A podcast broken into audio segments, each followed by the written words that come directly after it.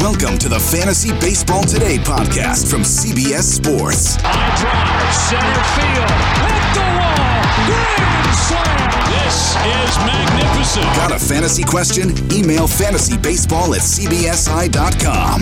Get ready to win your league. where fantasy becomes reality.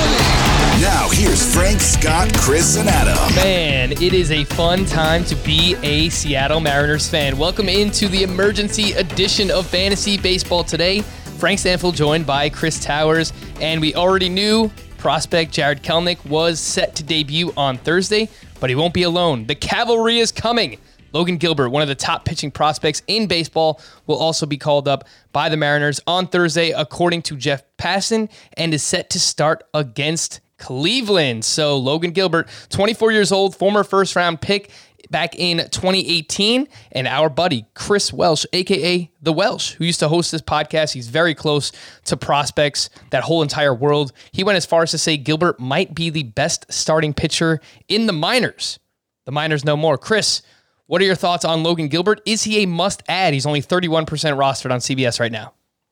Uh, yeah. I mean, granted, you probably don't need a ton of help at pitching right now, given the the landscape. But yeah, I think Logan Gilbert, if he's not the top pitching prospect in baseball, he's certainly not far off. He is, you know, I think when you compare him to some of the other top pitching prospects, like a Mackenzie Gore, um, you know, he may not have like the wow stuff uh, you know, it doesn't like it may not jump off the page the same way some of the other guys do from reading the scouting reports. But you know, as a 22 year old in 2019, he threw 135 innings, 165 strikeouts, 33 walks, and he did that while making the jump. Uh, one first professional season, so that's really impressive, and got all the way to Double A in his first professional season. Made nine starts there uh, with 56 strikeouts and 50 innings. So, you know, the scouting report on Logan Gilbert is, you know, a very advanced pitching prospect, very polished. There's no guarantees among pitchers. There's no such thing as a low, uh, a high floor pitcher, but he seems to be about as close as you can get in that regard. And, you know, clearly just needed one start at AAA, five strikeouts in five innings, allowing one run. And now he's here. I definitely think he's a must start, must add. I don't think I would rank him in my top 50 right away, but that's mostly a result of how strong pitching is right now. Like I have Freddie Peralta, number 48. I wouldn't drop Freddie Peralta for Logan Gilbert. So I, I agree with I- you. I've got Robbie Ray 53rd. I don't think I would drop Robbie Ray for him, but you know, you get a little lower and you've got like Nathan Eovaldi, who's been eh. Uh, I would drop Patrick Corbin for him. Yep. So probably in that like 60, 55 to 60 range. I would drop Marco Gonzalez, German Marquez. If I don't have uh Framber Valdez in a an IL spot, I would probably rather have Logan Gilbert at this point. So yeah, I, I think that's about the range that he settles in for me before we see him pitch. We'll see uh, you know, if he goes out there and strikes out 10, well, actually that wouldn't be that remarkable anymore. I think Chris Bassitt just did that last night, but you know what I mean. We'll see what it looks like once he actually gets here. Especially against Cleveland, Chris. Don't rule out a no hitter for yeah, as, as long as Logan Gilbert is true. actually in the game. Uh, yeah, the spot that I was eyeing in the rankings, SP 64. So that would be just behind names like Robbie Ray, Jameson Taillon, Jose Urquidy, and Huascar Ynoa. So that one's a little bit questionable. Ynoa versus Logan Gilbert, uh, but just ahead of names, I would drop to Nelson Lamet. I think we've gotten to that point. He's only Yep. throwing two innings per start. I would drop Lamet for Logan Gilbert, Marquez you mentioned, Patrick Corbin, Dallas Keuchel. A few other questions I received. Um, Brady Singer, would you drop Brady Singer? I would make that move. Two pitch so, yeah. pitcher. Um, didn't look great against the Tigers last night for Brady Singer. How about this one, Chris? Would you drop Adbert Alzolay, who's pitched very well? Um, I think so, just because Alzolay seems like the kind of pitcher who is only going to throw, you know, five innings most starts, the occasional six inning if he's really good. I think Logan Logan Gilbert can be better than that. So I think I would do that. And you know, the other thing to keep in mind is Alzolay's got a four five ERA right now. He was two nine five uh, last year. a 3 5 ERA, maybe a 3.6, 3.7 ERA, that's a little fringy. Like you're gonna have to drop someone with an ERA below four to pick up Logan Gilbert in a lot of leagues. So, you know, that's just kind of the price of doing business at this point. Yeah, it's the nature of the position, which we've basically talked about all year, all week long, uh, mm-hmm. how baseball's trending right now. And there's a huge glob of like this mid-class starting pitcher that's really overperforming right now. So you're gonna have to make some tough decisions. Those were a few names that we would drop. How about a few prospects, Chris? Uh, Nate Pearson recently just got sent down. I guess you wouldn't have a problem making that swap, right?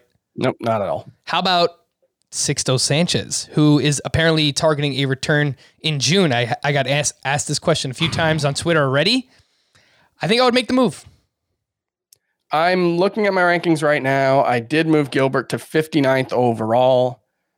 I have Sixto 57th, but uh, so my, my preference would be to hold on to him. And maybe there's a little bit of, uh, you know, gambler's fallacy or whatever the term might be, where I've already held on to Sixto Sanchez for so long that it would feel stupid to drop him. I would hope I have a pitcher with less potential, but, you know, Gilbert probably isn't that much less talented than Sixto Sanchez. Yeah, and I agreed with your assessment of him. He's not as flashy as a Mackenzie Gore, but seems like just a clean prospect. You know, I uh, was reading a few scouting reports about him. He's got two different breaking pitches, a curve and a slider that he commands very well. He's got a changeup. He throws mid 90s. He's six foot six. He's just a huge pitcher on the mound as well. So yeah. I think that he's just he's very polished. I think that's a good way to describe Logan Gilbert. Uh, let's just wrap up with some fab talk here, Chris. Let's do it per uh, let's do it per 12 team points and roto, and then we'll just talk about for deeper leagues. 12 team points league, how much fab would you be willing to spend on Gilbert? Um, you know, it's it's interesting in a lot of my leagues it was like everyone went wild with their fab early in the season and the last few weeks like nobody's gone for more than 5% of yep. the total year long budget. Um I would think Gilbert's going to change that. And I'm looking in my Tout Wars team. I think I'd probably go 20%. In a point, um, in, a, in like the, a 12 team league. Yeah, I think so. Okay. Yeah. Yeah. But it de- I guess it does depend on what my need is. I think that would be the upside, eh, you know, the ceiling. And in this league, I don't know how badly I need a starting pitcher, so maybe it'd be more like 15. Yeah. But yeah.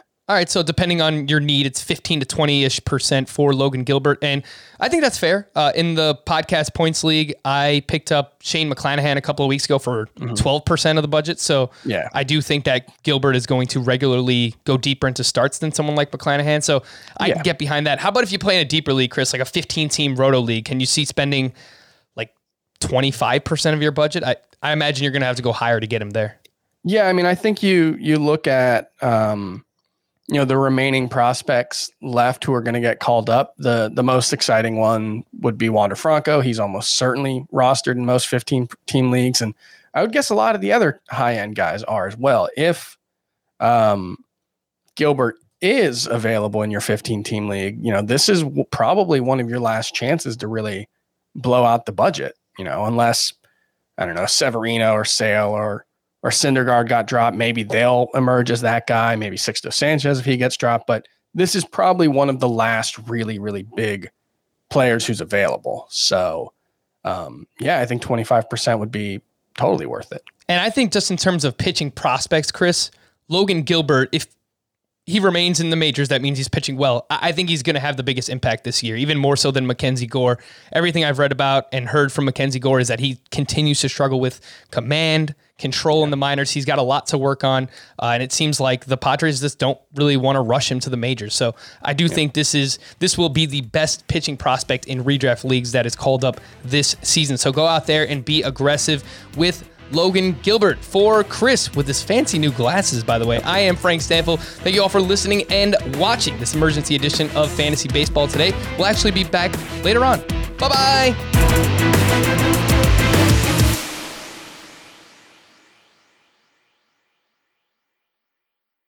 This is Tony Kornheiser's show. I'm Tony. You expected someone else?